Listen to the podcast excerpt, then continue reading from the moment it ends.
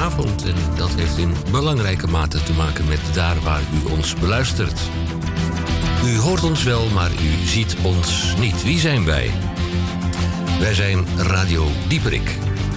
In het kader van door de gemeente Amsterdam gevorderde zendtijd voor de lokale publieke omroep is dit een uitzending van, en dan herhaal ik mijzelf, van Radio Dieperik. Ook en op grond van artikel 22.3 van de Grondwet, kijkt u zelf maar even na, ook op grond van artikel 22.3 van de Grondwet maken wij deze radio. De last van de Amsterdamse afdeling van het Commissariaat van de Media. Verplichte mededeling. Dit programma kan schokkende onderwerpen bevatten, is met terugwerkende kracht met ingang van 1 augustus komen te vervallen. Wij van Dieperik zijn blijkbaar braaf en oppassend. Wel nog deze waarschuwing. Zo is Dieperik uniek om de stuitende muziek. En niet alleen omdat. Radio Dieperik gaat horizontaal, verticaal, diagonaal. Een spagaat is ook mogelijk, zo ook een koprol door de lucht. En dat is een doordenkertje. Voor wie maken wij deze radio? Nou, voor de luisteraars in Groot-Amsterdam en in een bepaald postcodegebied gelegen aan het IJsselmeer, de voormalige Zuiderzee. Daar mogen ze er dus niet naar luisteren. Radio Dieperik gaat horizontaal, verticaal of diagonaal. Een spagaat is ook mogelijk. Zo ook een koprol door de lucht. Radio Dieperik, kneedbaar en blijkbaar bruikbaar. Wereldomroep in Groot-Amsterdam en aantoonbaar elders. En dan nu maar even de feiten en de cijfers. Wereldomroep in publiek Groot-Amsterdam en elders. Radio Dieperik. Frequenties kabel 103.3 en via de ether op FM 99.4 en 106.8. Maar ook via Salto TV 1, Ziggo kanaal 915 en KPN kanaal 1123. En natuurlijk wereldwijd via internet salto.nl. Aldaar ook achteruit te beluisteren. Het is vandaag volgens onze accountant op Malta vrijdag 23 augustus 2019. Actualiteit en nieuws. Dit is aflevering 1566. 1566. In de alweer 30ste jaargang in week 34. De 242ste dag van dit jaar. En nog 123 dagen te gaan tot 2020. En als u oplettend hebt geluisterd, dan staat de teller dan op 365. Programmaoverzicht van 2 tot 3. Of in normale mensentaal van 14 tot 1500 uur. In belangrijke mate praatradio. Wen er maar voor staan. De media met Tamon J. van Blokland. Met in ieder geval de Groene Amsterdammer. Tamon, goedemorgen. Middag. Goedemiddag. Goedenavond. Niet allemaal tegelijk, jongens. Ja, fijn. Het is me genoegen hier om Groene Amsterdam straks eventjes door te nemen met u. Die u gaat kopen straks in de kiosk. Of dan wel op de deurmat vindt vanmiddag. Want de CPAC is in Australië bezig geweest. Althans, ze heeft zich verzameld in Australië. Dat is een soortje rechtse knallers. Denk Nigel Farage en dat soort vrienden. Dan twee leuke stukken over de economie of de toekomst van het buitenland, zeg maar. Eentje van Casper Thomas en eentje van Ewan Engelen. En het grappige is dat ze elkaar bijna een handje kunnen geven. Want het gaat natuurlijk allemaal over de economie en over de wijze waarop er heel weinigen zich de zakken ruim weten te vullen en slechts heel velen de zakken niet. Die hebben gaten in hun zakken. En die worden aangebracht door de Belastingdienst en zo. De jongens van Piet Hein is een ander hilarisch stuk over een schip dat vaart voor de kust van Korea in de gevaarlijke jaren 50, begin 50, 51, 52, 53. Er zaten Hollandse jongens op. Dat was een klein bootje. Schip moet ik zeggen hoor. De Hare Majesteits Piet Hein genaamd. Piet Hein. Zijn naam was klein, maar het bootje was ook niet al te groot. En dat schip dat was door de Amerikanen althans ingezet om langs de kust te varen van het land waar ze mee in oorlog waren. En dan de kust te beschieten. Dus dan leg je dat ding stil op een eindje van de kust. En dan laat je de kanonnen vuren. Je richt je dan op iets en dan vaar je hard weer weg. Nou, dat hebben ze gedaan een aantal jaren. Het is allemaal goed afgelopen, gelukkig. Oh. Maar daar staat een heel mooi verhaal in over. In de Groene Amsterdammer deze week. Nou, ik doe nog wel wat, maar dat zal ik straks wel even doen. Over Veldhoven bijvoorbeeld. Veldhoven is een klein dorpje vlakbij Eindhoven. En er wonen 13.000 technici van de ASML. Onder meer. Het zijn allemaal expats. En die vinden dat ze nu wel gezellig en goed bij elkaar zitten, die expats. Maar ze hebben geen contact met de Hollander, met de Nederlander. Waar is die Nederlander? Die houdt zich een beetje op de vlak. Die houdt zich een beetje achter het hekje, zo, achter de schutting. De gamma-schutting. En zij willen graag contact. Nou ja, dat gaat niet zomaar. Maar goed, daar gaan we het straks even over hebben. In de Groene Amsterdammer van deze week. En bij Radio Dieperik. De DCVM, en dat is een verkorting en dat is een goede verwoording. Want afkortingen bestaan niet, dit is een verkorting. De DCVM, en dat staat voor de column van Misha. Misha, goedemiddag, fijn dat je er bent. Goedemiddag. De gesproken en of gezongen column van Misha Gorgi. Daarbij steeds de vraag, hoeveel woorden, Misha, zijn er dat deze week? Het is zeker geen afkorting, want het zijn er 858. 158. 851. Ja, 858? Ja, als je onderuit staat er 858. Ja, dat is een radarwoord. 8 en 5 is 13. 13 plus 8 is 21. Gedeeld door 858. Zo dadelijk maar even Malta bellen. Dan heb ik ook nog een prangende vraag. Van 15 tot 1600 uur in normale mensentaal, van 3 tot 4 uur. Een commentaar uit België van onze ingenieur Roek Houtges, senior. Ja, opnieuw is het deze week de vraag of er op tijd de fax binnenrolt. Ik heb begrepen dat ze in dat klooster nog een hele ouderwetse fax hebben. Die moet 's morgens met kolen worden opgestookt. Nou, we zullen zien of dat allemaal tot u komt. Ik had het over de tweewekelijkse beschouwing bij Dieperik van ingenieur Roek Houtges senior en zijn wapenspreuk. Het zal u niet ontgaan zijn. Herhaling is de kracht. Wapenspreuk is ontscherp uzelf. Bij Radio Dieperik, om het u gemakkelijk te maken, eerst maar even dit.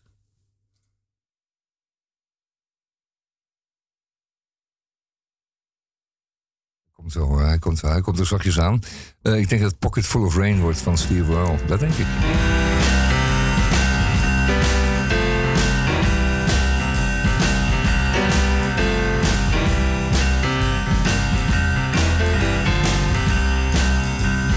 Boys out on the corner, the way they were before. With me, I don't go down there with my money anymore. Yeah, I can still remember when it used to kill the pain.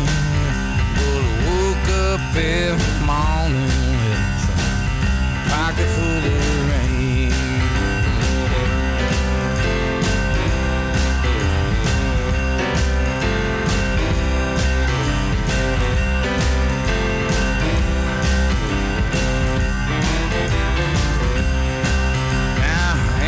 Like it's me easy,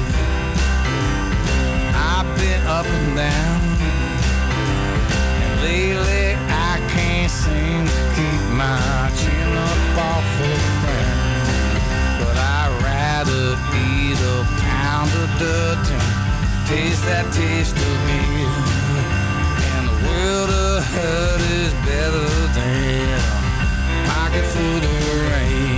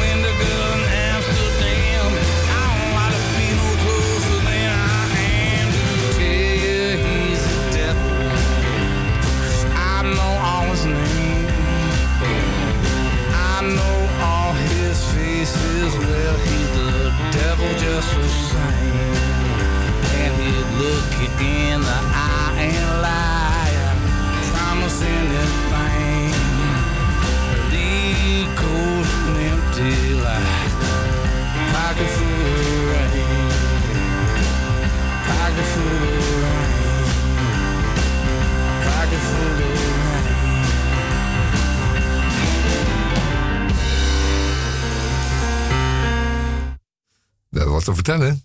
In de volgorde van belangrijkheid of ook niet. Is 1:15 geworden. Ja. Bij Radio Dieperik. Radio Dieperik, ja. Ja. Ik stel voor dat we nog één muziekje draaien. En dat wordt daarna... Elvis Presley, denk ik. We voelen erg Presley dit weekend. Dat komt omdat het zo een ontzettend vol weekend wordt. Te beginnen met de waterspelen. Er is uitmarkt. Er is nog parade. Er is zo dermate veel. Er wordt nog gedanst overal in de stad. Er zijn overal her en daar zijn er dansvoorstellingen. U moet het wel druk hebben daar en daarom. En alleen maar daarom draaien wij Elvis Presley.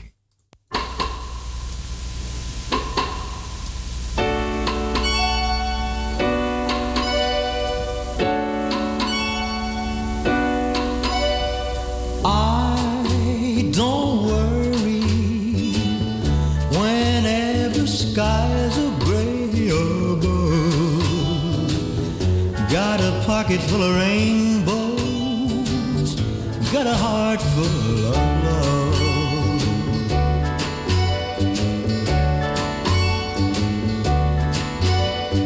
Mr. Heartache, I found a way to make him leave.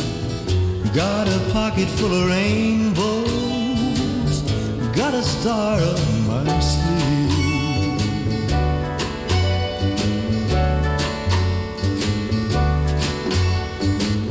Kiss me extra tender, hold me extra tight, 'cause I'm saving your sweetness for a lonely night.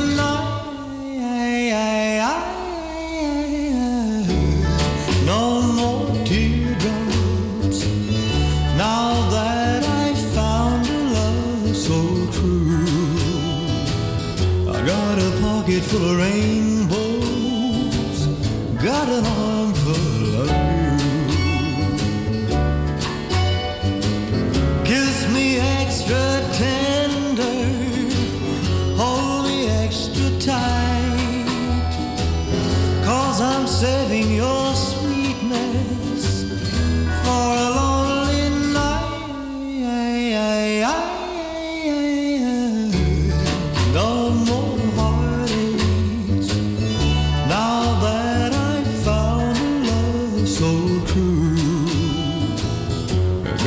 Pocket full of rainbows and an arm full of you. Rainbows, rainbows,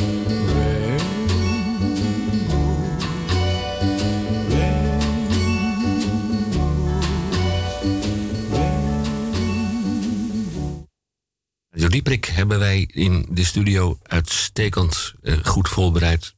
Tamon J. van Blokland met de Groene Amsterdammer. Ja, dat is inderdaad wel mooi op tijd, Henk. Anders dan anders. Het is weliswaar een pracht van een dag. En het wordt ook een pracht van een weekend. Maar dat neemt toch niet weg dat u de groene mee zult nemen op uw picknick. En als u een reisje gaat maken met de trein ook altijd voortreffelijk, hè? Niet waar? Het is een magazine, dus het leest makkelijk. En vooral in de trein. Je zit hier met een heel groot stuk papier. Oké, een stuk over, zei ik net zo, over de CT-PAC. CT-PAC, dat is een fijne groep vrienden, conservatieve politieke actie. En dan hebben ze een conferentie daarover georganiseerd, geregeld, bedacht in helemaal in Australië.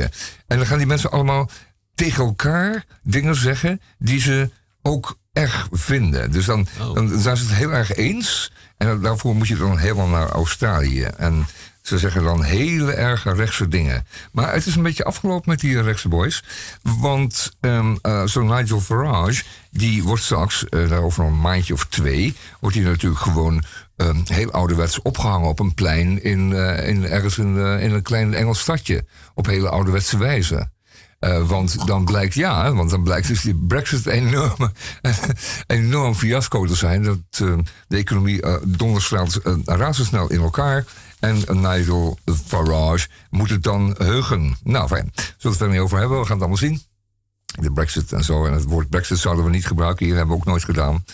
Eerst maar even naar Casper Thomas, die wij zo eervol ooit in onze radio hadden.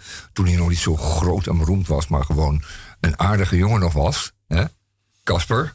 Enfin, hij schrijft een goed stuk over de wereldleiders. En dat doet even later Ewan Engelen dat ook. En die heeft het dan over de andere wereldleiders. Namelijk de grote bazen van het zeer grote tenten. Dan hebben we het over Jeff Bezos en Brian Money en Larry Fink, Tim Cook, Jamie Dimon. Dus Amazon, Bank of America, BlackRock, Apple en JP Morgan Chase. Maar dat zijn boys dat we zo even over hebben. Maar eerst even over Casper. Casper zegt hier dat het heel slecht ging, zeg maar van 2008 af. U weet, de economie is toen door de schuld van een soortje, laten we zeggen, bankcowboys behoorlijk in elkaar gesodemieterd. Alle zekerheden vielen weg. De grote banken vielen bijna niet om. Andere vielen we wel om. Het heeft ons allemaal een pak geld gekost. En de boys die zijn van die banken die zijn nu een beetje opgekrammeld. En beweren dus nu weer alles opnieuw, gewoon weer op dezelfde wijze. En dat is prachtig verwoord in het stuk van Casper Thomas over, het heet automutilatie. Dat is het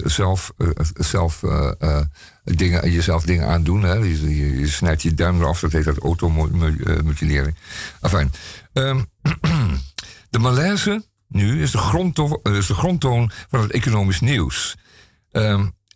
In januari 2018 voorspelde het IMF nog een algehele opleving van de wereldeconomie. Maar dat was voordat Trumps handelsoorlog volop was losgebarsten en een no-deal Brexit waarschijnlijk was. Wereldleiders hebben de beste groei in 10 jaar geruïneerd, luidde de terechte conclusie van Steven Redner. Die was Obama's adviseur van Financiën. En zo lijkt die belofte van politieke opschudding met een flink prijskaartje te komen. Want die populistische revolte, waarvan de kiezers werden opgezet tegen een elite die vol lid is van de vorige economische crisis zat, heeft inderdaad voor een nieuw bestel gezorgd. Maar dat de kiezer daarmee ook economisch op het droge wordt geholpen, is alles behalve zeker. Er wordt poker gespeeld met de wereldeconomie als inzet. Door Trump tegen de Chinezen, door het Verenigd Koninkrijk tegen de EU. En met de alarmsignalen op rood wordt het noodgereedschap weer tevoorschijn gehaald. En dan gaan ze stimuleringspakketten, u kent het allemaal wel. Kortom, het gaat weer mis naar het lijkt. Dan zegt Ewan Engelen iets over het laatste geschrift. Of tenminste een manifest dat uit de Business Roundtable tevoorschijn is gekomen. Geschrift waarbij ze dus, als het ware, het keiharde kapitalisme afzweren, het aandeelhouderskapitalisme afzweren en gaan streven naar een duurzame waardecreatie voor aandeelhouders. Dus u weet, de winsten worden uitgekeerd als alles al betaald is. Dat was het idee. En dan kon dus de uitkering aan de aandeelhouders kon nooit ten koste gaan van, laten we zeggen, zaken als de zekerheid van de werknemer of de omgeving, de environment of anderszins. Want die zat helemaal aan het einde van het rolletje, kon daar toch geen invloed op hebben. Maar u weet wat het geworden is, sinds Friedman het riep in 1970...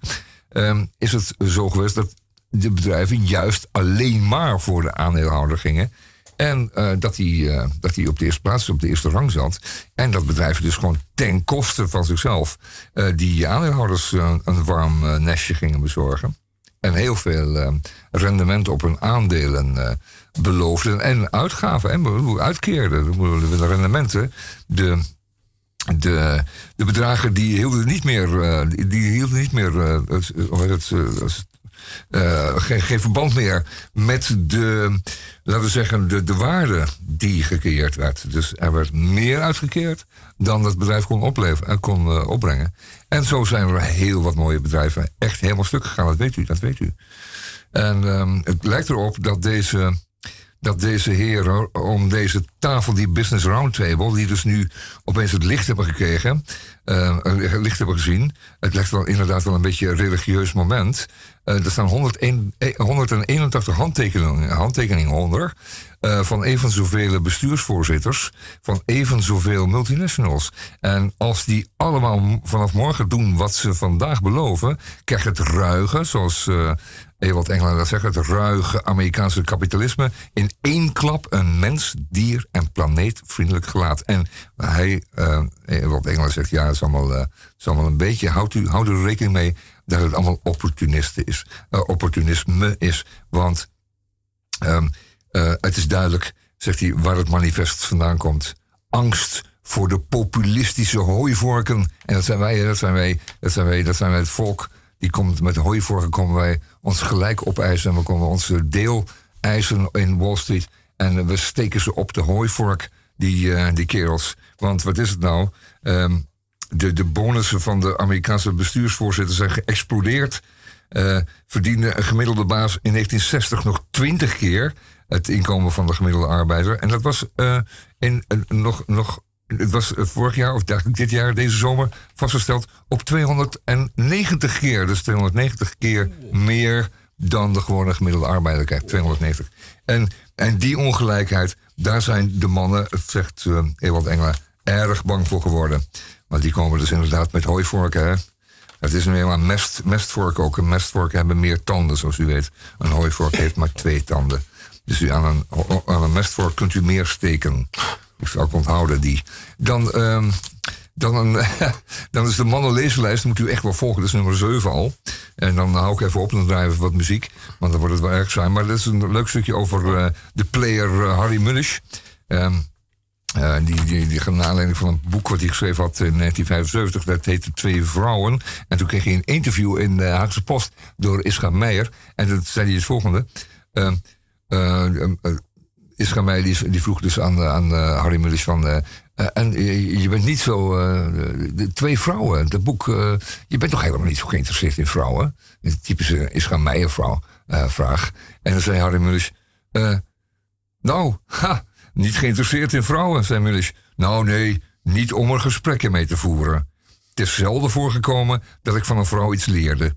Ik heb wel van vrouwen geleerd hoe ze iets doen. Hoe ze zijn en hoe ze in het leven staan, dat wel. Maar niets geleerd van wat ze reflecteren, discursief daarover denken, waarover vertellen. Nou, dat is duidelijk, daar konden de dames mee doen. Je weet dat Harry Mulisch zijn... vriendinnen soms wegzond uit zijn bed. Of hij zelf het bed verliet van de dame in kwestie. En dan tegen zo'n meisje zei van... Nou, je maakt jezelf wel even klaar, hè?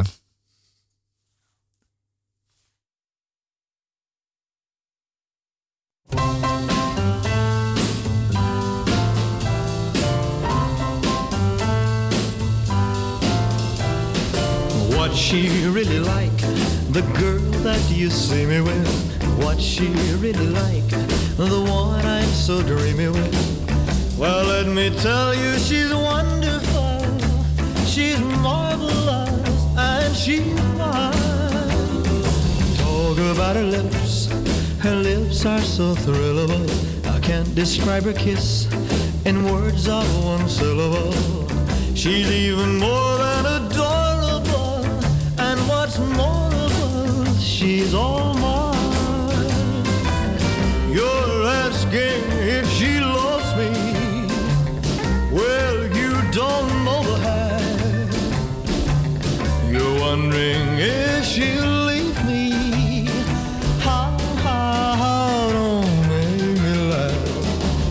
she really like, the girl I go on about. What she really like, the one I'm so gone about. All I can say is she's wonderful, she's marvelous, and she's mine. You're asking if she loves me, well, you don't know the half. You're wondering if she'll leave me. Ha, ha, ha, don't make me laugh. What she really like, the girl I go on about. What she really like, the one I'm so gone about. All I can say is she's wonderful, she's marvelous, and she's mine. Adorable, and she's mine. Marvelous, and she's mine. Wonderful, and she's mine.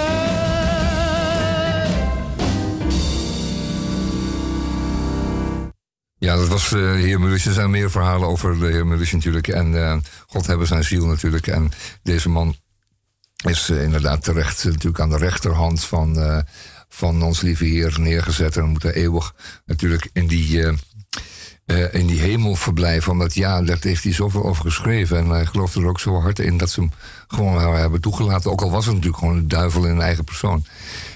We moeten die... Zijn beste boek was toch... De ontdekking van de rookworst van de Hema? Nee, ontdekking van de hemel heet het. Nee, dat denken veel mensen dat het Hema is. Dat is niet zo. Het is de hemel. Van de Hema. Ja, toen hij... ontdekking van de rookworst van de Hema. Ja, toen hij overleed, toen werd zijn lichaam met een boot door de grachten gevaren. Oh. En toen ontstond er een regenboog. Die aan de hemel? Ja. Nou, ik bedoel maar. Dus ik bedoel maar, hij is echt geroepen hoor. Dat weet ik zeker. En wie niet geroepen zal worden is Ivo van Hoven. Maar dat is mijn ding. Ik kan het ook niet over hebben, over Ivo. Hij heeft al een biografie achter hem. Enfin, lees u dat zelf in de Groene Amsterdammer van deze week. Want u bent tenslotte cultuurliefhebber, cultuurminnaar. En wat ik al zei, het is dit weekend wel prijswinnaars dat. We draaien daarom maar Classical Gas van Mason Williams.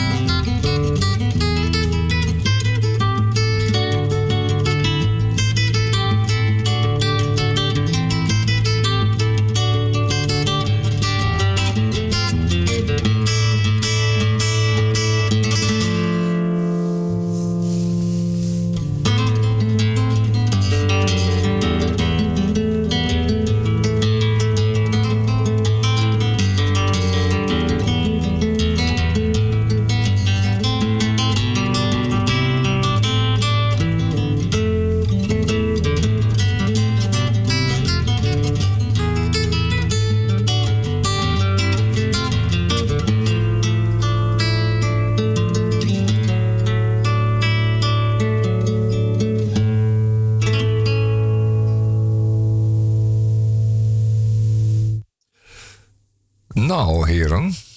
Ja. Wat gaan we doen? Het is half. Het was al lekker moppie gitaar. Ja, dat was lekker, ja. Ik dacht dat het met veel meer... oorspronkelijk is het niet een andere versie waarbij er nog heel veel orkest ook nog in zit? Klopt. Ja. Dit is de kale akoestische versie. Oh, vandaar. Ja. Die draagt wel mijn voorkeur. Ja, over een kale akoestische versie gesproken, heren. Ik ga u even, heel even verlaten. Ja. Want ik zie op mijn schermpje voorbij komen dat ik geroepen word niet tot het celibaat.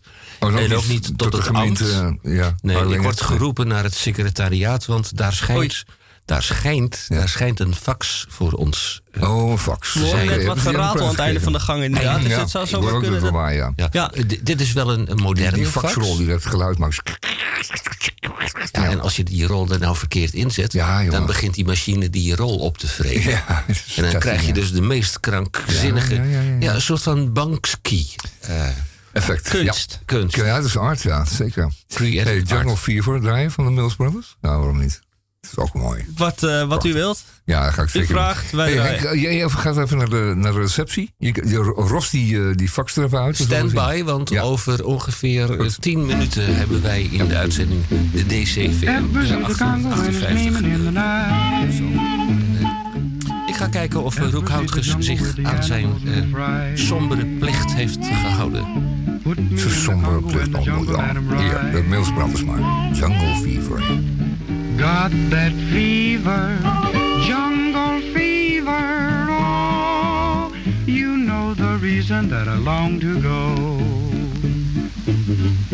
Dusky maiden, dark-haired siren, Congo sweetheart, I'm coming back to you.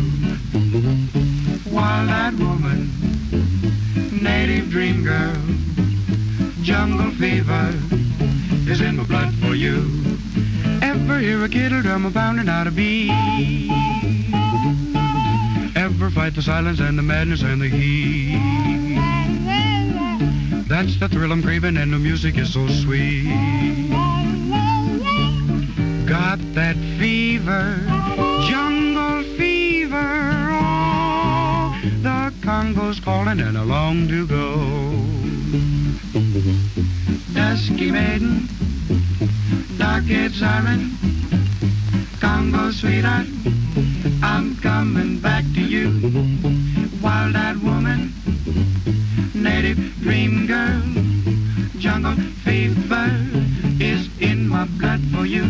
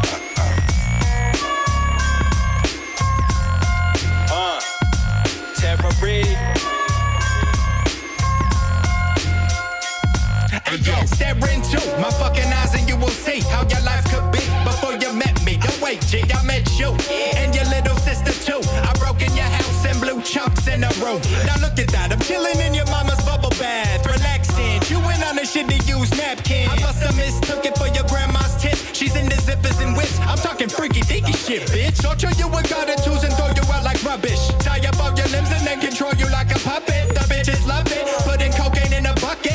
Serve it to the pigs and watch them cause a bunch of ruckus. Oh, it's like that. Well, kiss my motherfucking ass crack, bitch, and tell your dad I want my Adderall back. Bitch, I'll play you like Monopoly, destroy your property. I got a pocket full of pills, so please prepare properly. Because I am the one who is next up. Hit you with the uppercut, slam dunking in your chick's guts. T-E-double-R-O to the R, speeding down your block in a stolen cop car. Because I am the one who is next up. Hit you with the BMX X up. You better pucker up and kiss my gluteus. I'm not that new to this. Terror taking over, coming straight out the motherfucking loony pit.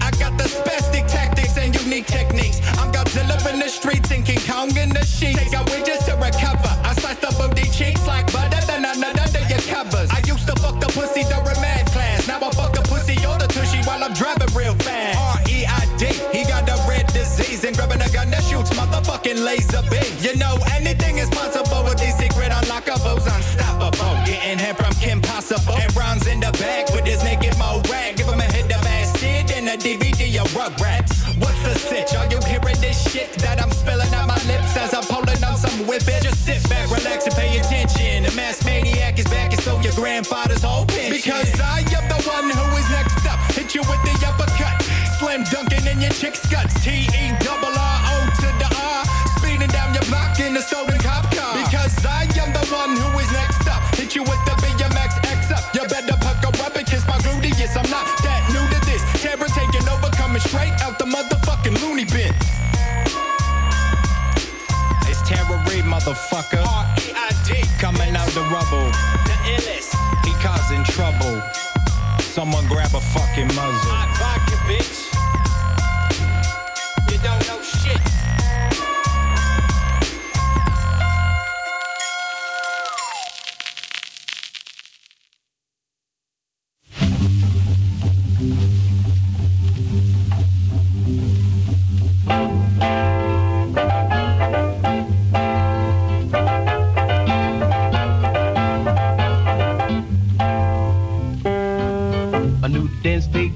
Trumpet, you romance in rhythm and sway. If you dance, you start in trumpet, the new rhythm done the new way.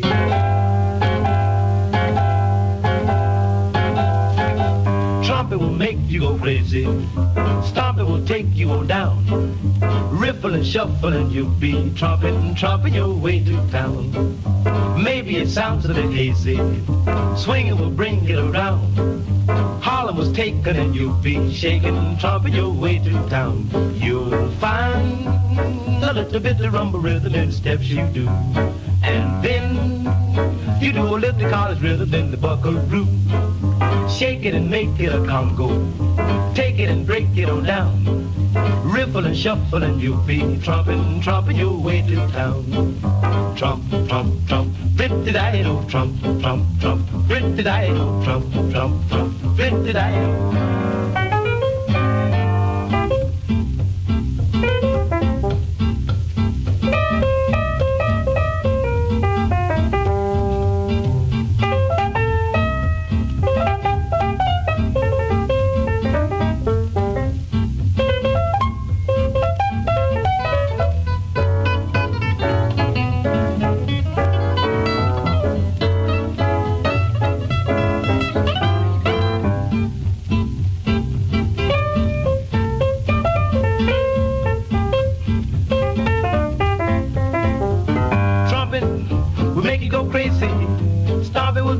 Down, riffle, shovel, and you'll be tromping, tromping your way to town. Maybe it sounds a bit hazy, swinging will bring it around. Harlem was taken and you'll be shaking, tromping your way to town. You'll find a little bit of rumba rhythm in the steps you do, and then you do a little college rhythm. Then the buckaroo shake it, make it a Congo, take it and and break it on down. Riffle and shuffle and you'll be trumping, trumping your way, stomping your way, robbing your way, bumping your way, trump, trump, trump your way to da da da da da da da da da da.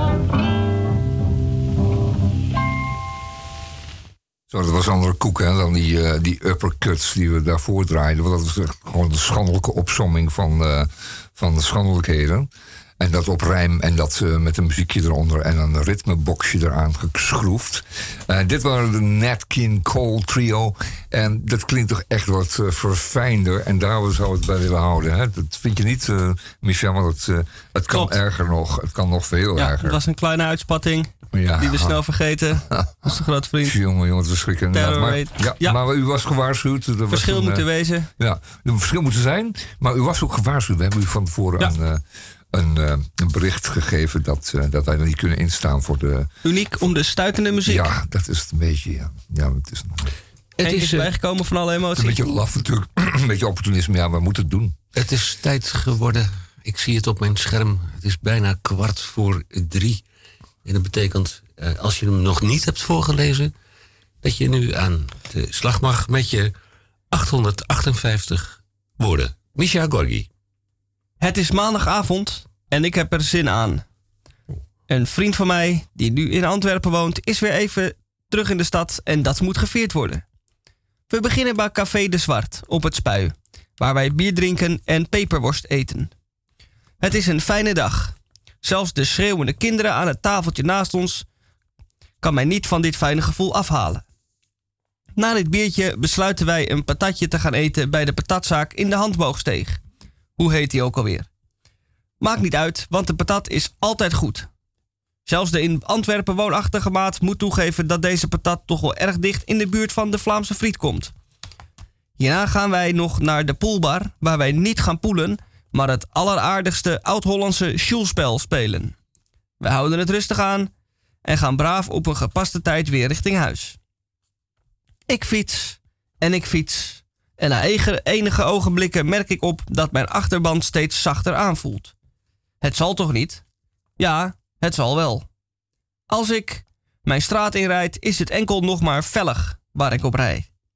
Dat is mooi kloten. Morgenochtend fietsen, mijn fiets maar naar de fietsenmaker brengen.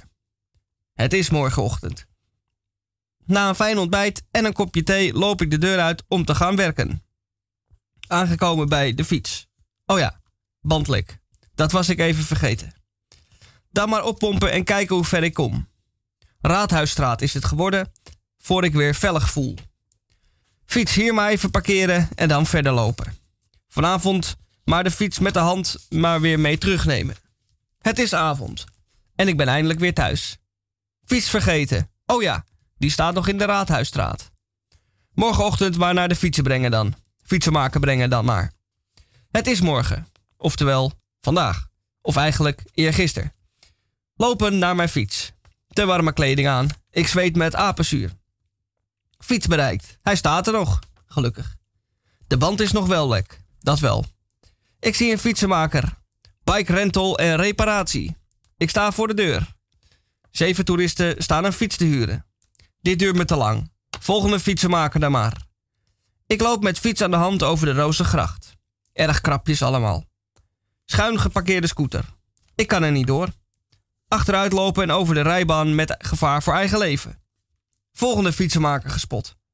Voor de deur staan en weer toeristen die fietsen aan het huren zijn. Dit duurt me te lang. Volgende dan maar. Mevrouw met rollator. We kunnen er niet allebei tegelijk langs. Rollator heeft voorrang. Met fietsen al in een portiek wurmen. En mevrouw met rollator zegt, dankjewel. Ah, weer een fietsenmaker. Geen toeristen. Geen toeristen? Ja, hoor, wel toeristen. Ze zijn een scooter aan het huren. Een scooter? Ja, een scooter. Het moet niet gekker worden. Het is nog steeds 40 graden en ik zweet mij nog steeds het leplazerus. Volgende halte. IJsje eten, even pauze. Lekker ijsje, wel duur ijsje. Ik stap op mijn fiets en fiets weg. Oh ja. Bandlek. Vergeten. Ik loop en loop naar de volgende fietsenmaker. Toeristen? Nee, geen toeristen deze keer. Gelukkig. Kijk meneer de fietsenmaker, bandlek. Ja, zegt meneer de fietsmaker. Bandlek. U kunt hem vanmiddag om 4 uur ophalen. 4 uur? Oh, dan ben ik er niet. Morgenochtend ook goed? Ja hoor, geen probleem. Volgende ochtend. Wandelen naar fietsenmaker. Fiets gerepareerd? Ja, fiets gerepareerd. Maar toeristen die fietsen aan het huren zijn. Fiets weer in goede staat, maar er zijn nog 2 wachtende voor u. Het moet niet gekker worden.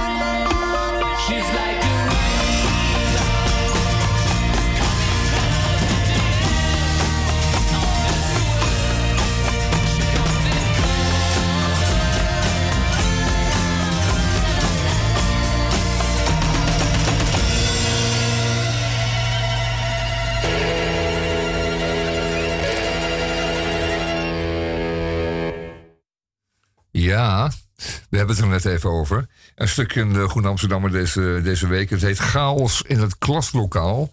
En ik vroeg zo even aan Henk P. Meeuwers hier tegenover mij of hij ooit eens voor de klas heeft gestaan. Hij vertelde dat hij ooit herinstructies heeft gegeven aan collega's. Mensen, ja. Ja. Goed, het waren volwassen mensen, maar zelfs die moesten aan alle kanten worden, laten we zeggen, toegesproken en worden besproken. Nee, hoe zeg je dat? Toegesproken, ja. Ja. Omdat die zich ook eigenlijk al misdroegen. Die waren ook niet in staat op een normale manier de instructies te ontvangen. Rustig te gaan zitten, op tijd te wachten, op te wachten op de pauze. Niet te zeuren om rookpauzes of te lang met bekertjes en koffie en gedonderjaag. Maar hier staat een stuk in de Groene Amsterdammer over leraren in Nederland en leraressen natuurlijk, lesgevenden, die het heel zwaar hebben met het ordeprobleem. En dat schijnt een flink taboe te zijn, dat ordeprobleem, want er wordt verder bijna door elke leraar of lesgevende beweerd dat het bij hem in de klas in ieder geval geen probleem is. Nou. En dat is dus helemaal niet waar. Het vragen de leerlingen en die zullen verklaren dat meer dan 50% van de lessen er gewoon een chaos is in de klas. En dat is te verklaren door het feit dat als je hardop zegt dat je geen orde kunt houden, ja, dat je daarmee jezelf in de kijker zet. Het is onvermogen. Nou, ja, het is onvermogen. Onvermogen, absoluut. Er worden natuurlijk ook weer cursussen gegeven aan lesgevenden die dat dan opnieuw moeten gaan leren. Want ze krijgen daar op de pabo's wel iets over, maar te weinig. Daar staat hier een stukje over wat er dan gebeurt. En zo lang, goed, dat hoeft u eigenlijk niet eens te horen, want dat weet u allemaal al heel erg goed. Want u hoort het van uw eigen kinderen waarschijnlijk. Ja. En u weet ook wel hoe u ze zelf misdroeg. Maar ik weet hoe het in andere landen op scholen is. Een Franse of Italiaanse klas wordt er niet gedonderjaagd. En een Spaanse klas al helemaal niet. Dat zijn de sancties zijn vlot. En er liggen duidelijke grenzen. Die grenzen zijn behoorlijk wat enger. Je boeken niet meenemen. Hè? Dat is toch een reden om direct de klas uitgegooid te worden. Dus je neemt je boeken niet mee. Dat ga ik je ook echt niet instrueren. Zie het, zoek het maar zelf uit. Maar dat is dan zo'n soort ondergrens en die wordt ook niet gehandhaafd. Want daar zijn dus Nederlanders heel slecht in het handhaven en het consequent handhaven van regels. En dat schijnt het grote probleem te zijn.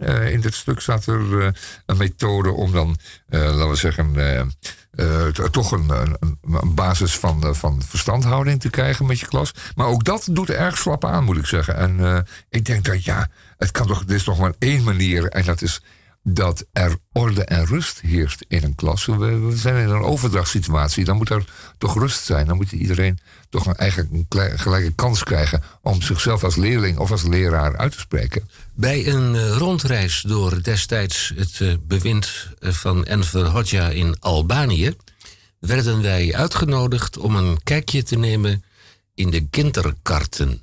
Dat is een klaslokaal, een school met klaslokalen.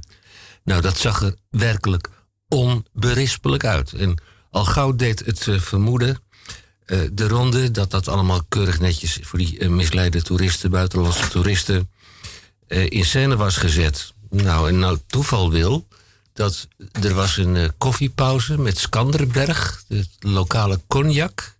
En twee van ons, waarvan ik er één van was, we zijn toen teruggeslopen naar die kinderkarten. En het zag er dus een half uurtje later nog net zo onberispelijk uit als toen wij naar de aapjes gingen kijken. Zo voelde het wel. Het kan dus wel. Ja, het kan dus wel helemaal van. Nu krijgen beginners vaak juist de moeilijkste klassen toegeschoven. Oh ja. Dat moet je vooral doen, hè? Dus er is een leraartekort. En dan ga je de beginners, die stuur je dan naar de moeilijkste klassen. Want dan kunnen ze het klappen van de zweep leren. Nou, wat gebeurt er dan? Dat kun je wel voorstellen. Even kijken, wat staat hier? Ja, hier. Waar geen van hun collega's zin in heeft. En gebrek aan collegialiteit noemt Nijber het. Gemeen en een verkwisting van talent. Als zo iemand vervolgens mee stopt, dan die denkt, ja, die werkdruk is zo idioot. Er zit al zoveel werkdruk omheen. Vergaderingen enzovoort, administratie. Nakijken over uren die niet in verhouding staan met salaris enzovoort. Maar het gaat natuurlijk gewoon over de druk die ervaren wordt door lesgevenden in zo'n klas. Dat je dus niet aan toe komt om je stofgoed over te mengen, maar dat je orde moet houden, want die kinderen zich gewoon misdragen. Ja. En dat mogen ze van hun ouders, hè? Dat is gek. Maar die ouders, die kinderen, die krijgen dus thuis ook daar geen aanwijzing voor. Ja, Ik zou het niet leuk vinden hoor. Maar er gaat dus heel veel talent verloren. In dit verband? Want er zijn heel veel mensen die vinden het wel een leuk idee om hun kennis over te dragen. Ze zeggen, nou, nu heb ik er tijd voor. Nu zou ik iets anders willen doen. Ik zou mijn kennis dan wel willen overdragen aan, weet ik veel, van je vakkennis die je dan toevallig hebt. Maar dan word je van weerhouden door die ideeën, of tenminste door wat je hoort over orde in zo'n klas. Dan denk ik, ja, daar ga ik ook niet voor staan. Mag ik hier? Als ze niet willen, dan mogen ze niet. Aansluiten? Ja.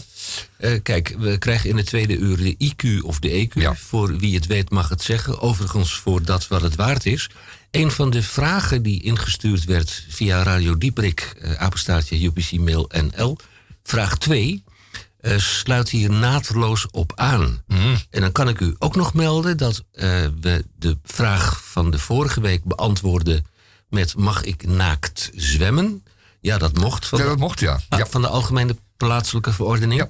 En ik zag tot mijn grote vreugde, ik heb wel een andere kant uitgekeken, dat achter Pakhuis de Zwijger in de Eihaven, daar wordt dus naakt gezwommen. Ik heb een andere kant uitgekeken. Netjes van je, Henk. Nou, we zijn aan het einde gekomen van het eerste uur Radio Dieperik. We gaan zo verder hier. We krijgen wat reclame, we krijgen wat nieuws. En de filemeldingen, nou, het schijnt helemaal bomvol te staan. Dus tot over een Blijf vooral van. Zitten. Ja, niet bewegen. En een winstwaarschuwing voor de hitte. Sign on a window says lonely. Sign on a door. And no company allowed. Sign on the street says you don't own me. Sign on a porch says three's a crowd. Sign on a porch says the three's a crowd.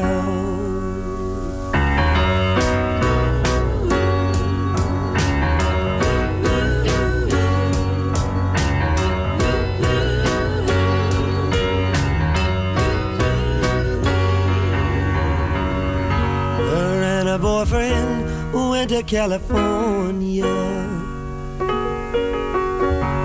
Her and her boyfriend done changed their tune. My best friend said, not till I warn you. Brighton girls are like the moon. Brighton girls are like the moon.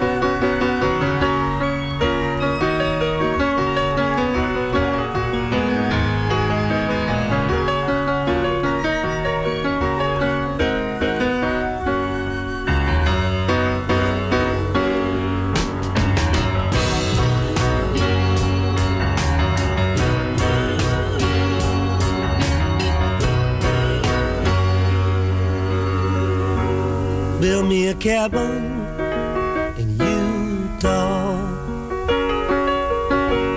Marry me a wife, catch rainbow trout. Have a bunch of kids who call me Pa.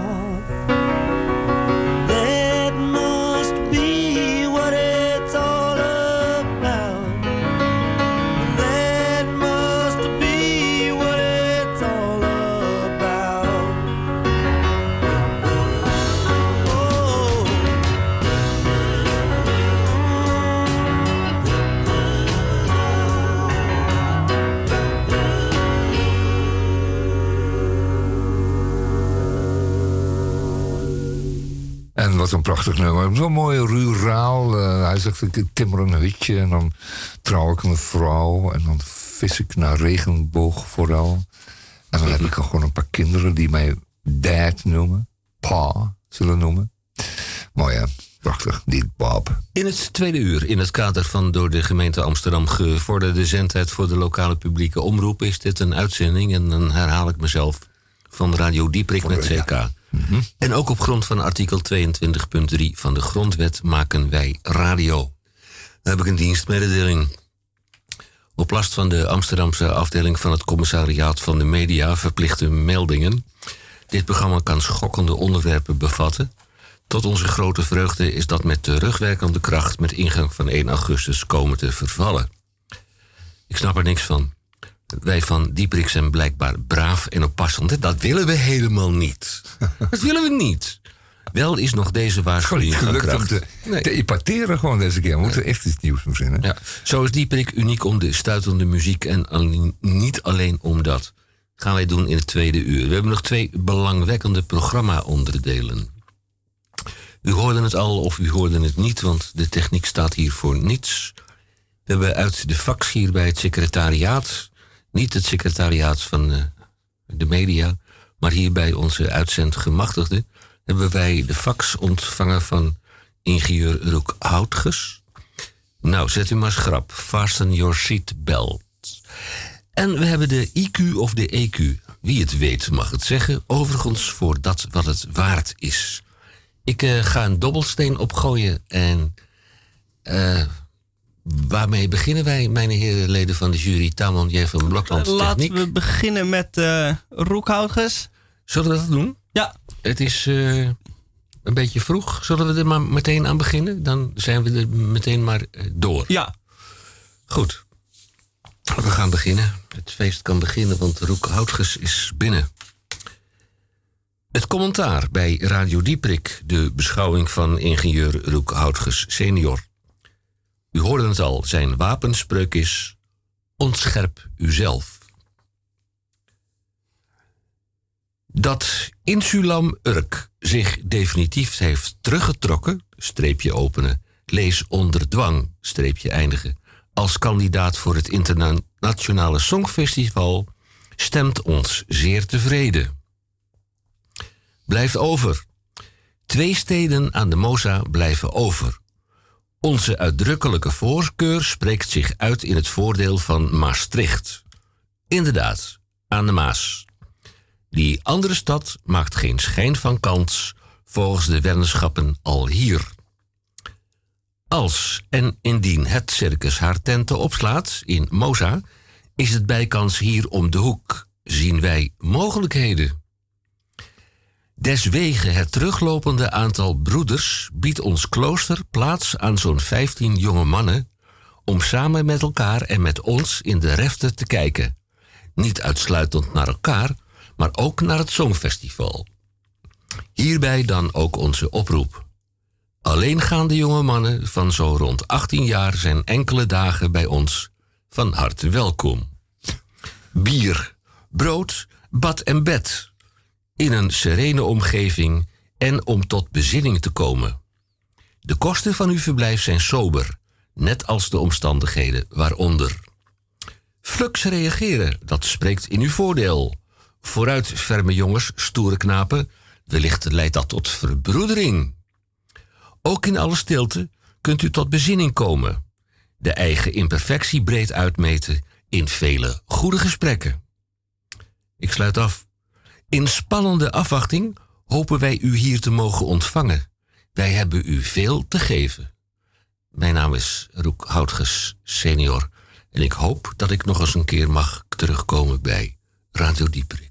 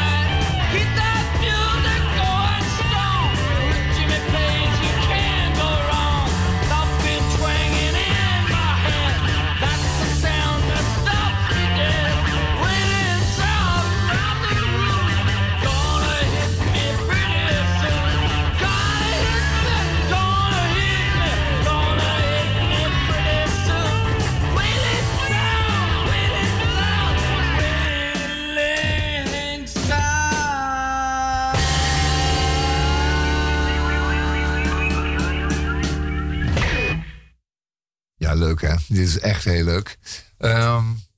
We doen nog even Elsevier Weekblad, want dat hoort. Want dat moet een beetje balans zijn in onze houding, in onze politieke houding. Maar ja, we zijn natuurlijk een wezen pieplinks. Maar we doen voor de vorm, dan doen we de Elsevier Weekblad. Elsevier Weekblad, ja. Nummer 34 in de 75ste jaargang. Ja, vergeet het maar. Zwaar betaald. Ja. Jij met je goedkope abonnementje, studentenabonnementje op de Groene Amsterdammer. Ja, nou, het zal wel even lekker worden. Nummer 34 in de 75ste jaargang van 24 augustus 2019. Dit nummer kunt u bekomen via een abonnement, maar ook loskopen in de kiosk of op het station voor €6,99. Ja, waar heeft toch geen geld, hè? €7 voor zo'n... Spoedcursus stikstof, waarom woningbouw wordt verboden. Oh, dat opent mogelijkheden voor dat Zeeburger-eiland. Ja, dat zouden ze, ja. Maar dat is... Tussen de Oranjesluis en... Ik ben bang dat die vergunningen al vergeven zijn, dus dan... Het wordt nog wel een interessante zaak, want de rechter heeft gezegd... er mag niet meer worden gebouwd, uitgebreid... als die, die stikstofnorm niet gehaald wordt. En laten we wel wezen, dat Sluiskil... dat gaat natuurlijk heel wat mensen en wat voertuigen aantrekken. Hè? Want 5.600 huishoudens. Ja, dat zeg ik. En dan een dubbel aantal mensen, 10.000 mensen... hebben ook allemaal een auto, want... Je kunt er anders niet komen, dus al die parkeergarages dan vol elke dag. Dus die stikstof is natuurlijk wel een optie. Gisteren van Parool weer een poging werd daar vermeld van mensen die vooral de hoogbouw willen tegenhouden. Op het eiland Sluiskil. Kil van maar het heet natuurlijk gewoon Sluiseiland of zo. Sluisproject. Maar het wordt zo'n killenbende dat we voorlopig maar Sluiskil noemen. Mm. Maar misschien gaat ze het nog wel halen. Want de Raad van State, die moet zich daarover uitspreken. Die gaat over zaken die buiten de bebouwde kom liggen. Hè? Dus het landschap, als het landschap aantast van Noord-Holland... die rare hoogbouw, daar gaat de provincie daar iets over zeggen. 128 meter hoog, ja. Het is dan iets verlaagd, maar goed, het blijven natuurlijk behoorlijk grote betonnen kasten. Ja. Zeker weten. In Elsevier een belangwekkend artikel van Gert-Jan van Schoonhoven. Hoe de zon ruimte vreet. Nou, hij komt tot de conclusie dat zeker buiten de Randstad het hard gaat met zonneparken.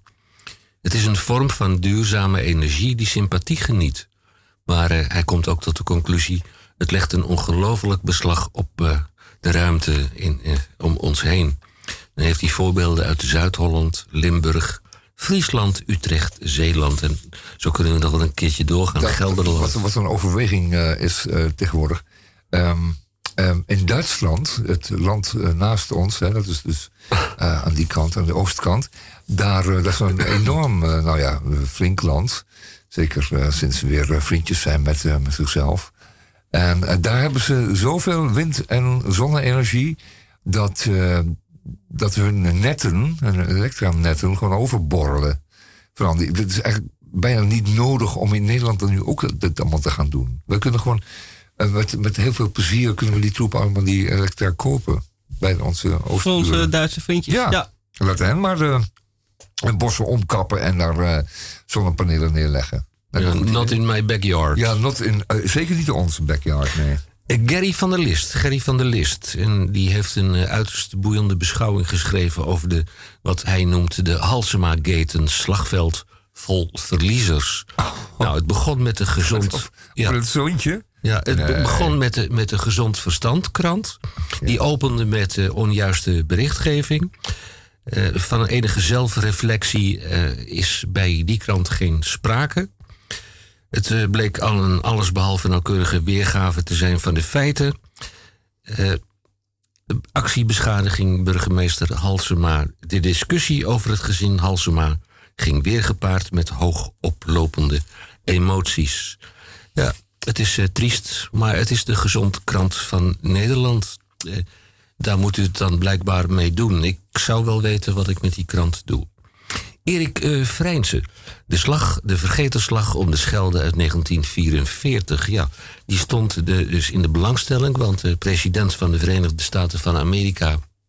werd ze door een zeer succesvolle ondernemer uitgenodigd om een Amerikaanse vlag die gebruikt is bij D-Day in ontvangst te nemen. Nou, de Amerikaanse president die denkt dat Nederland in Kopenhagen ligt, dus die kwam niet. Het gaat over het veiligstellen van Antwerpen voor de strijd tegen Hitler. En duizenden kwamen om het leven. Op het oprollen van Duitsers op Walcheren, daar ging het om. Ja. Want die schoten dus direct op incoming, op schepen die Antwerpen wilden bereiken. En dat werd allemaal van zo'n beetje daar zo op het hoekje van Westkapelle. Daar stonden grote bunkers met zware kanonnen. En die bestreken de hele Scheldemond. En men heeft nu gepoogd om vanaf het vasteland Walcheren te benaderen. En uiteindelijk is het een landing geworden. Een landing vanuit zee. Door Britten, Canadezen, maar ook Nooren. Ook Noorse commando's hebben daar goed werk gedaan. En uiteindelijk al die moffen heten ze toen. Ik weet niet of dat nog steeds zo is hoor. Maar toen heten ze moffen uit hun bunkers te branden. Had het anders gekund? Had het anders gekund? Nee, vraagt Zeeland zich sindsdien af. Het had natuurlijk anders gekund. Men heeft toen die dijken doorgegooid. Hè? Dat was niet zo slim. Misschien toch. In memoriam, daar heb je hem. De prinses Christina vocht zich uit de gouden kooi van de 4 dochters van prinses Juliana en prins Bernhard. Volgde de jongste het meeste haar eigen weg. Na jaren in het buitenland stierf Christina 1947-2019 op Paleis Noordeinde. En vandaag staan wij stil bij haar uitvaart. Die vindt plaats in besloten familiekring. Overigens gaat zij gecremeerd worden. Ook dat is een eigenwijze beslissing. Ze wordt er niet bijgezet in het koninklijk graf. Slim verbouwen. Servaas van der Laan. Een vaste aanneemsom voelt veilig. Dat zijn 8 redenen waarom u meestal voordeliger uit bent als u de vakman per uur betaalt. Hij heeft een belangwekkend artikel, indringend, slim verbouwen waarom uurtarief beter is. Heeft 8 punten op een rijtje gezet. Denk, doe er uw voordeel mee. En wij worden nu gebeld. Noem eens een paar van die punten. Dat vind jij wel interessant. Ja, ga je binnenkort verbouwen? Ja, ik ga alles verbouwen. Alles wat ik zie ga ik verbouwen. Ja. Is het niet goed, dan ga ik het verbeteren. En anders ga ik het gewoon opnieuw doen. Ik wil ook wel een keertje lekker met... Neem die telefoon even aan. Hallo, Dieperik. Goedemiddag. Nou. Ja, kom maar met die punten. Noem ze in het kort. Nou, 1. De sigaar uit eigen doos. Ja. Die beoogde uitbouw van u gaat €15.000 kosten. Dat heeft u met de aannemer afgesproken, maar dat geeft een veilig gevoel. Nou, vooral voor de aannemer. Want die berekent eventuele tegenslagen door in het tarief. Gaat het dus mis?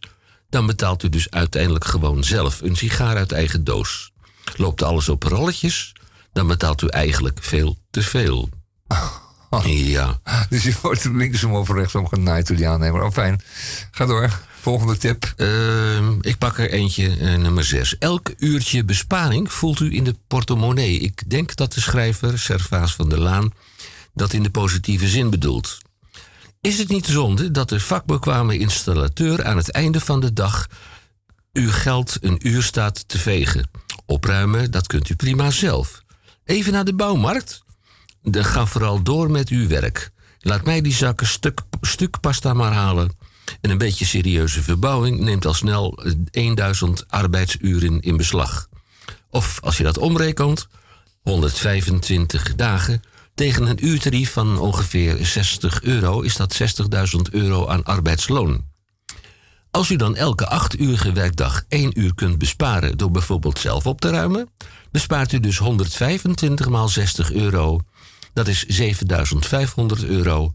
En dat is weer, als u dat wenst, een fraaie extra badkamer. Kijk, zo is het. Ja, en zo, dat is een hele goede tip. En daar staan heel wat in. En als ik weer weet wat... Deze week over die verbouwingen. Maar mijn broer die heeft onlangs een grote verbouwing uitgevoerd... of laten uitvoeren. Die duurde in zijn geheel een jaar bijna. En hij heeft vooral elke morgen en elke avond... opgeruimd voor en na de arbeiders. Want die konden dus inderdaad daarmee... alle uren dat ze daar waren ook echt aan het werk. Die stonden niet te klootviolen, dat ze een notitje er niet bij konden krijgen. Of zo. Dat had hij allemaal voor elkaar. En inderdaad, hij ging ook zelf die materialen halen. Zorgde niet dat de duurbetaalde stukken door daar een hele middag weg was om pasakjes te halen. Nee, ze waren dicht. Toen moest ik helemaal naar Hilversum, weet je wel, dat werkt. Dat moet je echt niet hebben. Dat kost geld. Over verbouwen gesproken. Ja. In Amerikaanse villa-wijken, waar de allerrijksten wonen, is het grootste probleem overlast van verbouwingen. Want iedere miljardair wil zijn eigen stulpje neerzetten. Dus om de zoveel tijd wordt een heel nieuw huis gebouwd. En iedere half jaar moet er een nieuwe keuken in. Want als jij nog de magnetron CP2000 hebt, dan kan je natuurlijk niet meer. Je moet altijd het nieuwste van het nieuwste. Dus er is daar permanent verbouwen. Zit je lekker in je buitenjacuzzi en dan hoor je de boren en de drillboren van de buren verderop. Ja, want dan moet die vloer er weer uit, hè? Ja, wat een zwaar leven hebben die mensen toch? Nou, heeft u zwaar kut. Heeft u een dikke portemonnee? Ja. Want in de rubriek huis te koop staat er een bescheiden stulpje. Rietgedekt? Ja, voor een belangrijk deel. Ja, natuurlijk. Dat varieert ook. Dat is jouw fascinatie. Ja, rietgedekt. Gezellige stolp onder Hollandse luchten. Ja, klinkt goed. Plaats. Ik zal het... We hebben het over Elsevier Weekblad, een verslag van een te koop staand huisje. Hè? Ja. Het is de plaats Schagen. Nader aangeduid als de provincie Noord-Holland. Ja, en je krijgt voor het bescheiden bedrag krijg je 340 vierkante meter woonoppervlak. Ja, dat is mooi. Dit huis past eitje als een jas, zegt de eigenaar. Een beetje ruime jas lijkt me maar goed. Het is groot, maar gezellig. Omdat de meneer en de mevrouw een wat kleiner huis in Schagen... Het ligt in Schagen. Ja. Een makelaar uit Schagen. Omdat ze een wat kleiner huis in Schagen kunnen kopen... staat hun stolpboerderij te koop. In dat andere huis kunnen we oud worden. Nou, ik vraag me af waarom ze in het huis wat ze nu te koop zetten niet oud kunnen worden. Dat past als een handschoen, als een jas, zeiden ze. Ja, fijn. Dat is allemaal niet waar. Het is allemaal kletspraatjes. Ja. En ze willen cashen gewoon. Daar komt het meer. Wil je de prijs kost het? Weten? Wat mag het nou helemaal kosten, zo'n huisje? 995.000 euro. Net geen miljoen. Oh, dat valt wel mee. Je krijgt toch, als je een miljoen geeft, krijg je 5 roodjes terug. Zou het zo kunnen zijn dat dit de vraagprijs is? Ik heb geen flauw... Nou, ze gaan een goddelijke gang maar. Ze kochten een wat... boerderij is notoire slecht te verwarmen... met die natuurlijk gewoon... Ja, oorspronkelijk een hooiberg in zijn centrum had. Dus er ligt en daaromheen koetjes. Dus, er liggen van die panelen op het dak. Ja, ook van die zonnepanelen, dat is extra mooi. Die liggen dan op het riet, zeker. Ja. Doe mij een lol en ik hoef niet. Oké, we gaan even wat muziek draaien, want we zitten langzamerhand tegen het IQ en EQ-ding aan. Die komt eraan. Ja, die komt eraan. Dus daarom moeten we eerst even Mambo Number 9 draaien.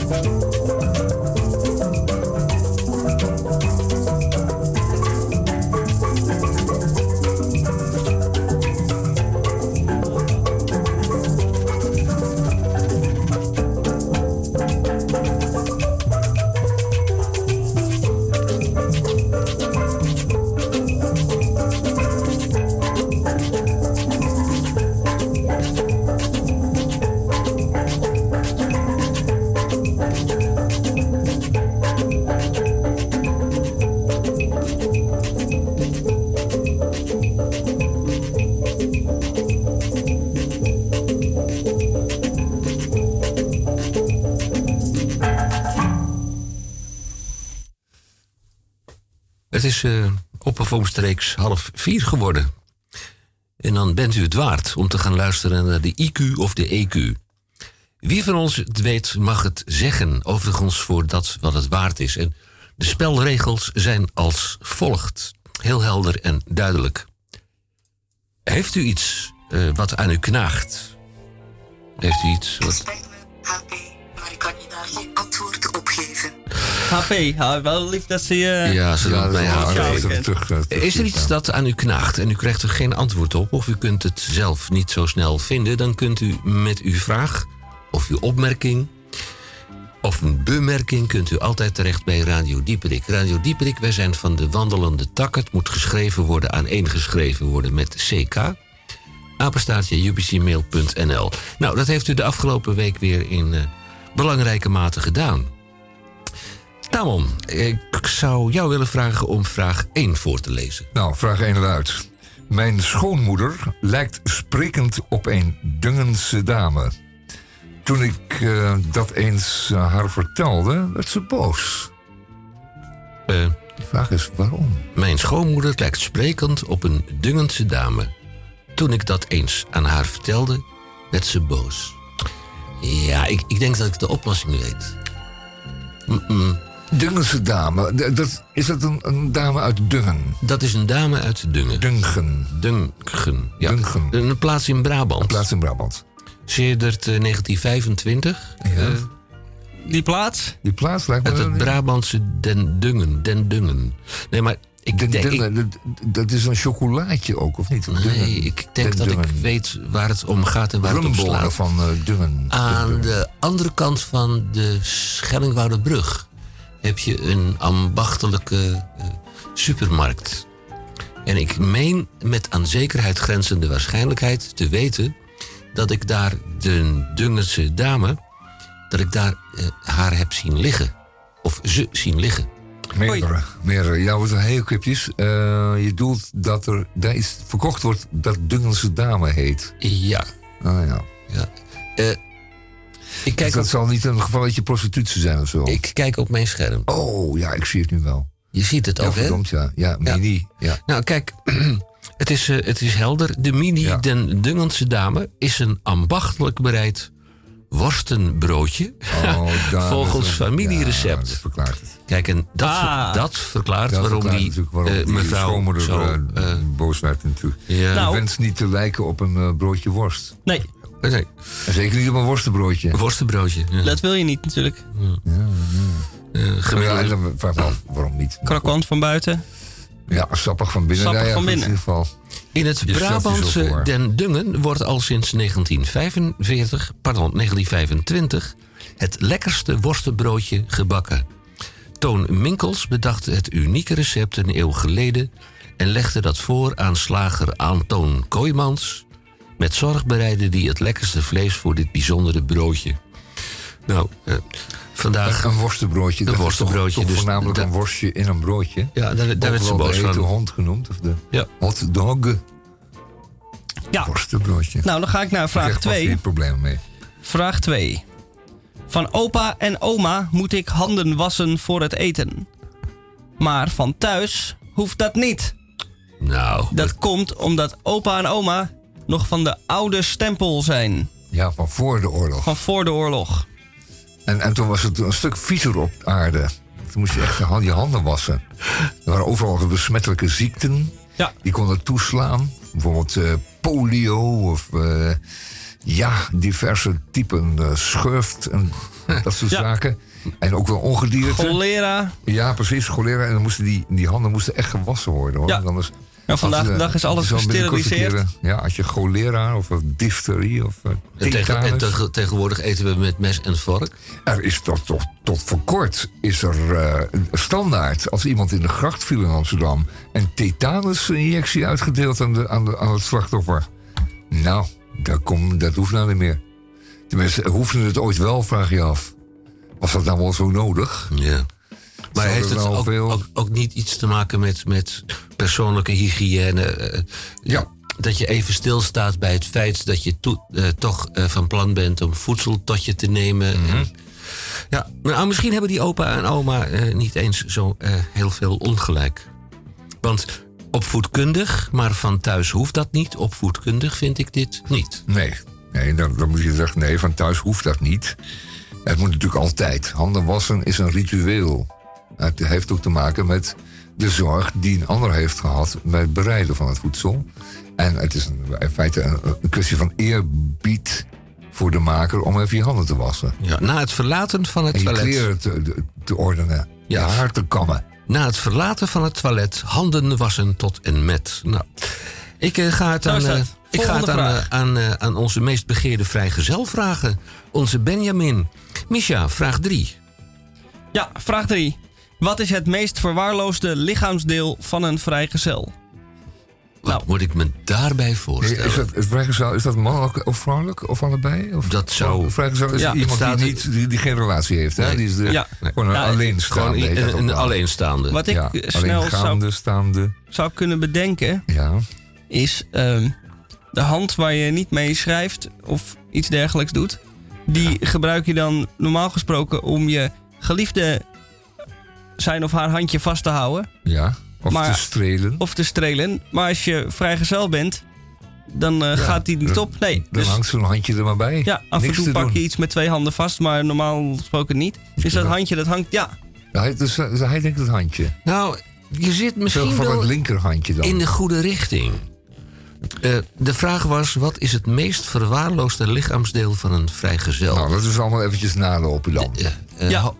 Hoofd. De oor wel.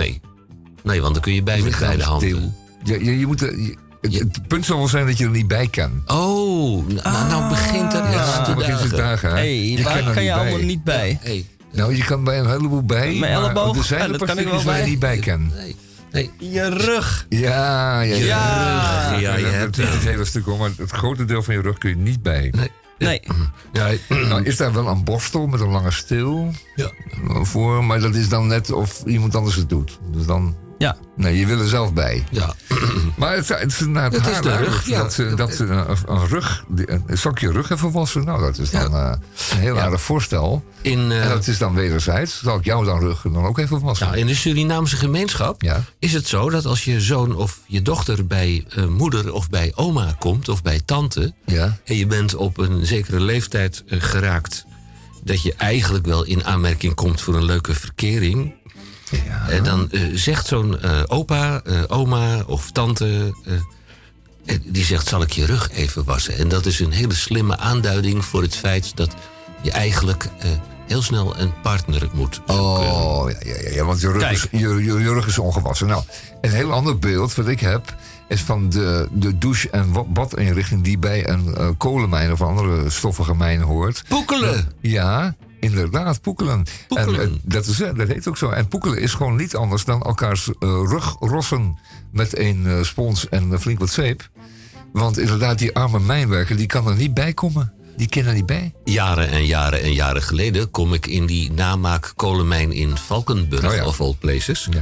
En daar wordt dan door een ex-kompel een film gedraaid. En die wordt uitleg gegeven. En daar wordt ook... ingegaan op het aspect poekelen. En dat zie je dan ook. Ja, dat zie je ook. Het werd ook gewoon massaal gedaan. Maar wie moest het anders doen? Ja.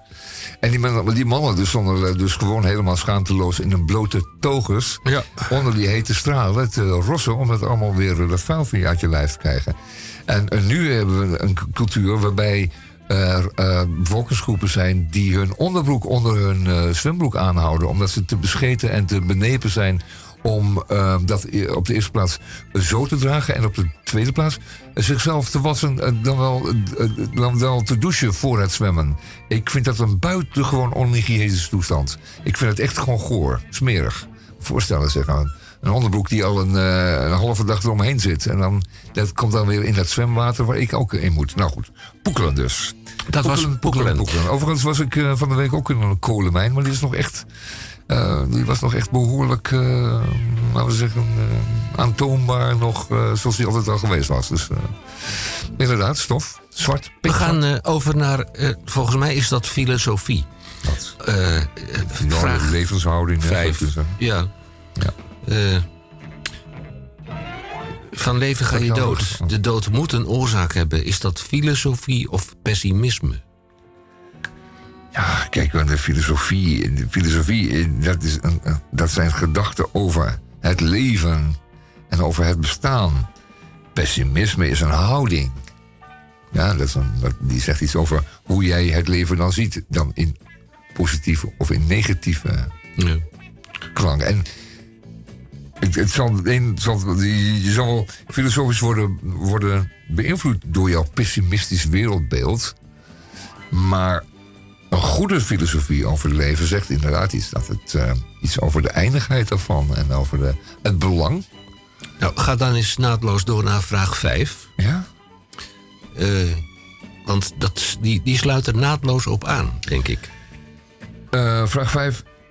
Dus de vraag is of het te vergelijken is met de uitdrukking of de quote, of hoe zou ik zeggen, de vraag: hoe langer je leeft, hoe korter het duurt. Dat is. Hoe langer je leeft, hoe korter het duurt. Ja, het leven, ja. Ja. Hoe korter het leven duurt, hoe langer je... Dat is een rare tegenspraak, hè? Hoe we dat nou even uit aan de luisteraar? Dat geloof ik niet. Oh. Van leven ga je dood en de dood moet een oorzaak hebben. Je bent geboren in 1900. Het is nu 2019. Dan ben je al echt heel erg oud. Maar veel ouder zul je niet worden. Dus hoe langer je leeft, hoe korter het duurt dat je...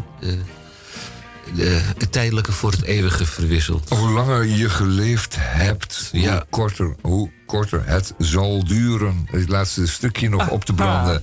Ja. Dat is natuurlijk gewoon het antwoord. En niet hoe langer je leeft. Als je dat allemaal gaat verlengen, dan wordt het natuurlijk inderdaad langer. Dat kan nooit korter worden, hè? Dat gaat niet, Henk.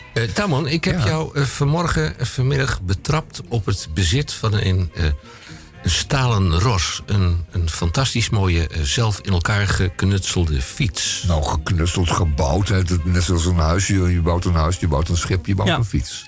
Ja? Ga door. Ik weet niet of het met deze vraag te maken heeft. Wat is een kruisknevelaar en hoe zit dat?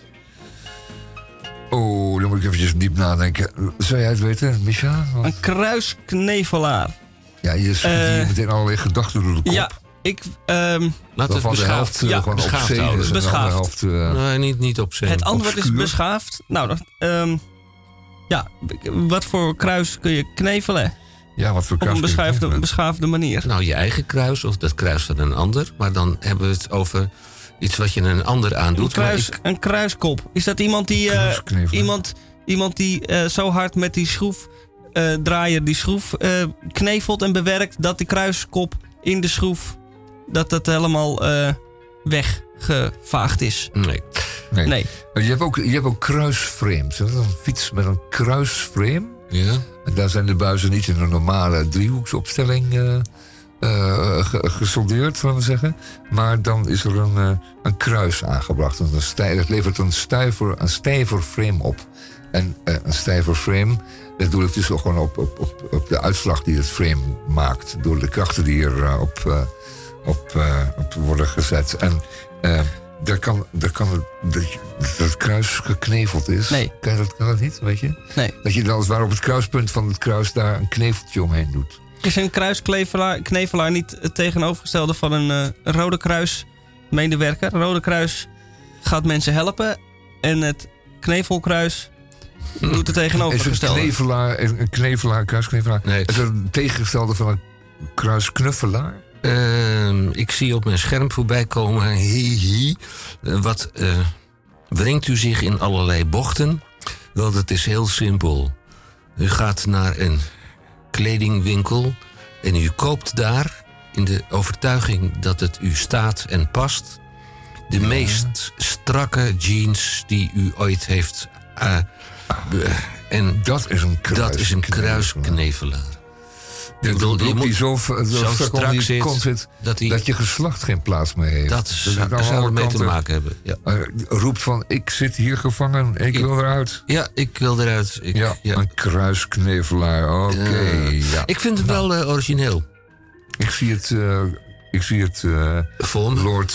Lord Screaming Such. Ja. Vandaar die hoge stemmetjes ook. Hè? Vraag 7. Screaming Lord Such. Vraag 7. Vraag 7. Ja. Bij het zoeken naar tandpasta vond ik in de toilettas van mijn vriend een ongeopende condoomverpakking. Nou, dat kan twee kanten op.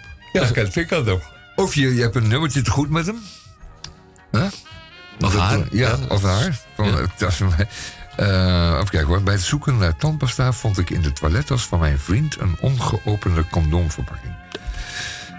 Het was erger geweest als het een gebruikt condoom was wat weer teruggedaan was in de verpakking. Ja. Dat vind ik dan weer niet zo gepast. Meestal...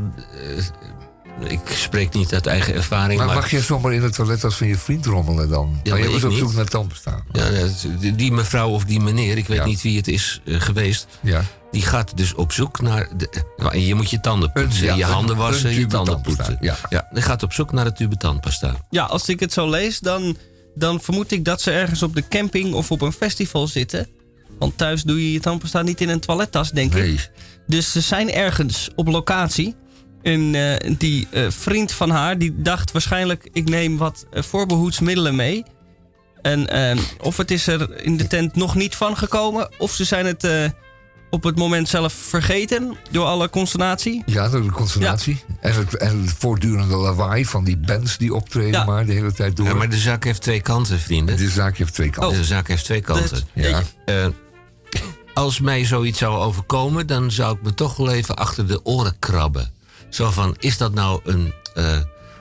moet ik me nou zorgen maken dat er condooms aangetroffen worden? Ja. Want dat leidt naar mijn idee tot een mogelijkheid om het elders te doen. Ja, ja ik zeg het even.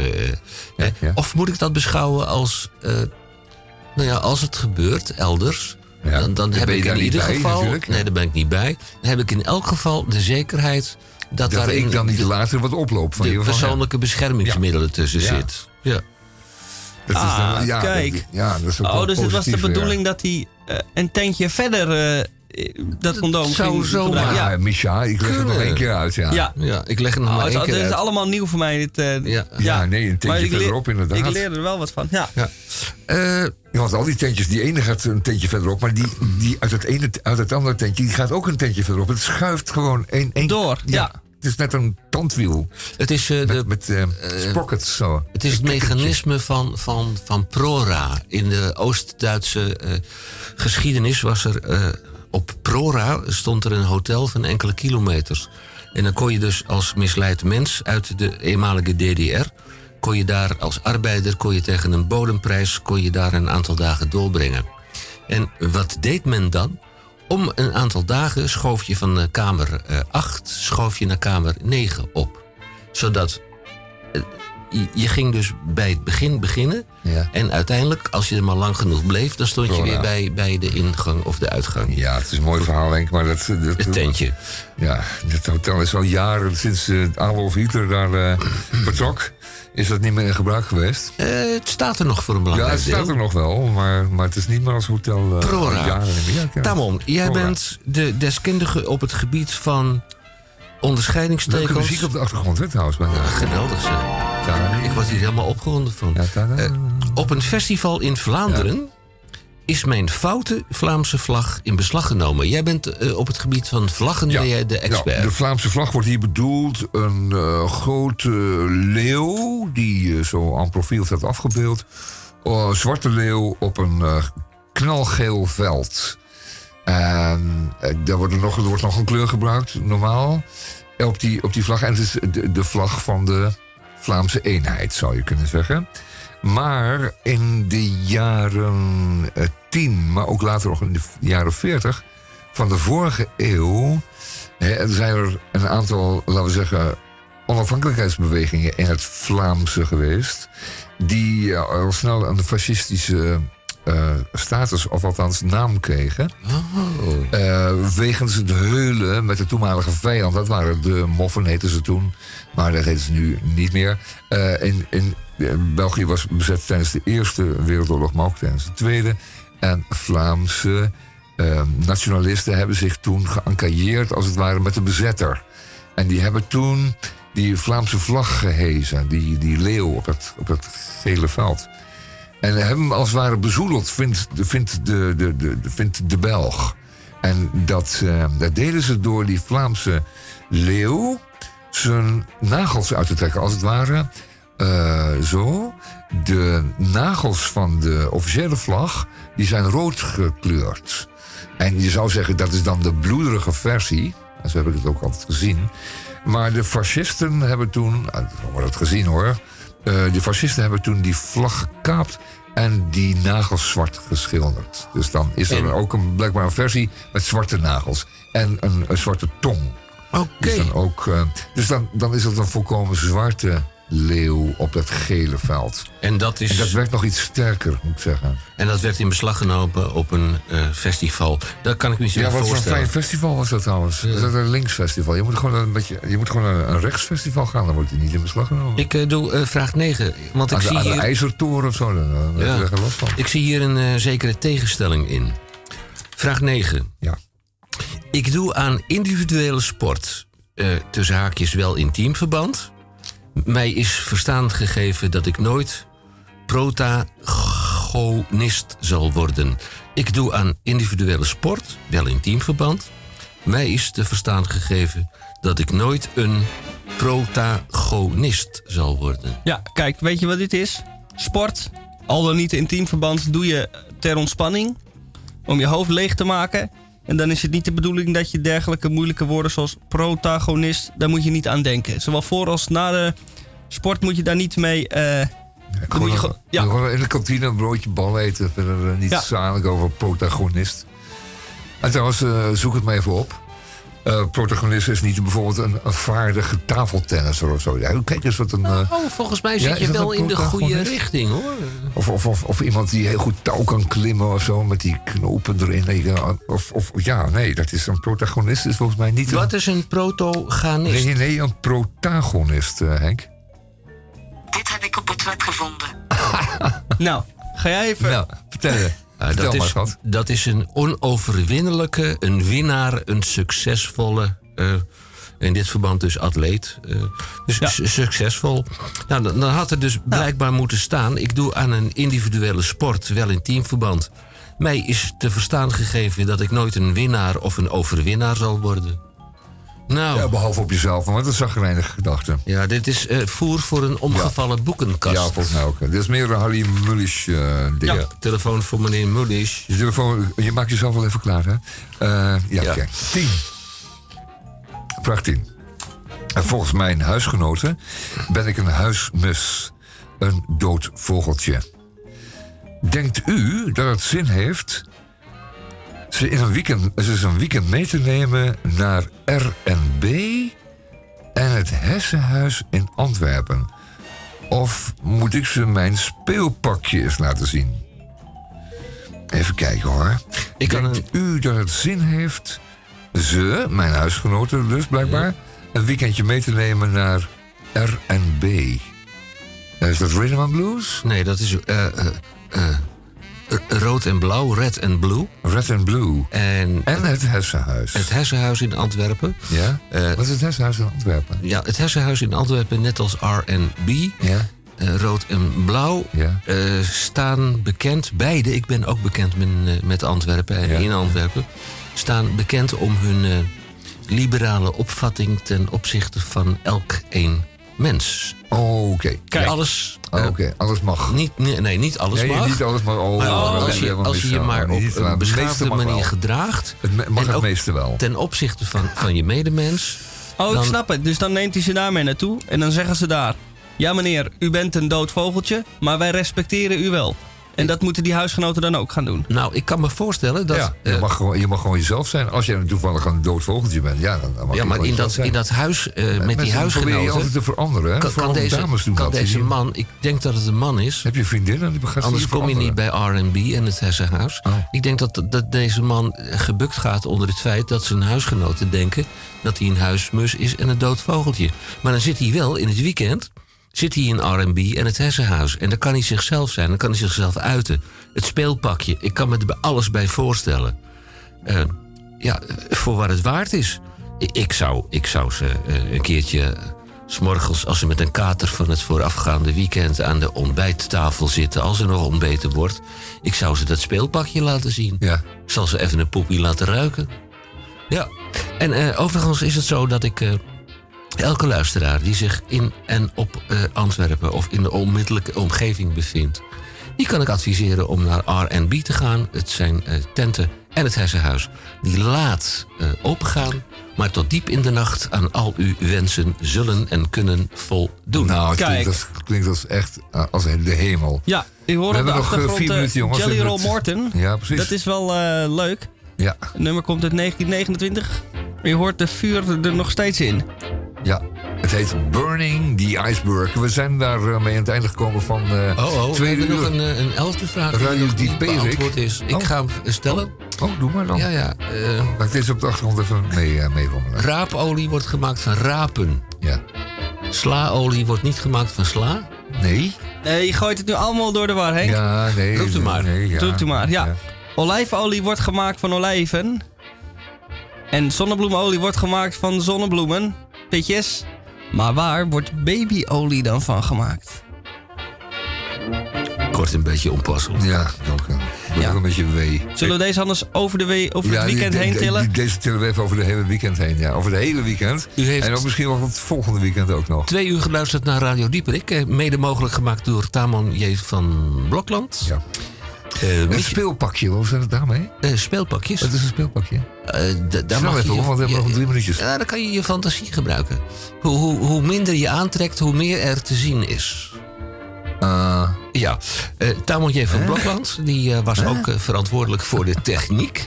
Dan hadden we ook nog Misha Gorgi. En ja, die was had een mooie column, ja. 558 woorden. Weer een gedeeld door 21. Mijn naam is Hakkie Mullepot en volgende week zijn we er. Ik ga ze scoren. De Dungense dames. Het ambachtelijk bereide worstenbroodje. Ik ben erg benieuwd. Ik ook, ja. Maar we hebben geen magnetron. Maar we kunnen dat misschien aan het secretariaat vragen. Anders kunnen we de worstenbroodjes wel opwarmen in de fax. Ja, en dan gaan we nu even luisteren naar Jelly Roll Morton en his orchestra. En het nummer heet Burning the Iceberg. Tot volgende week. Tot volgende week.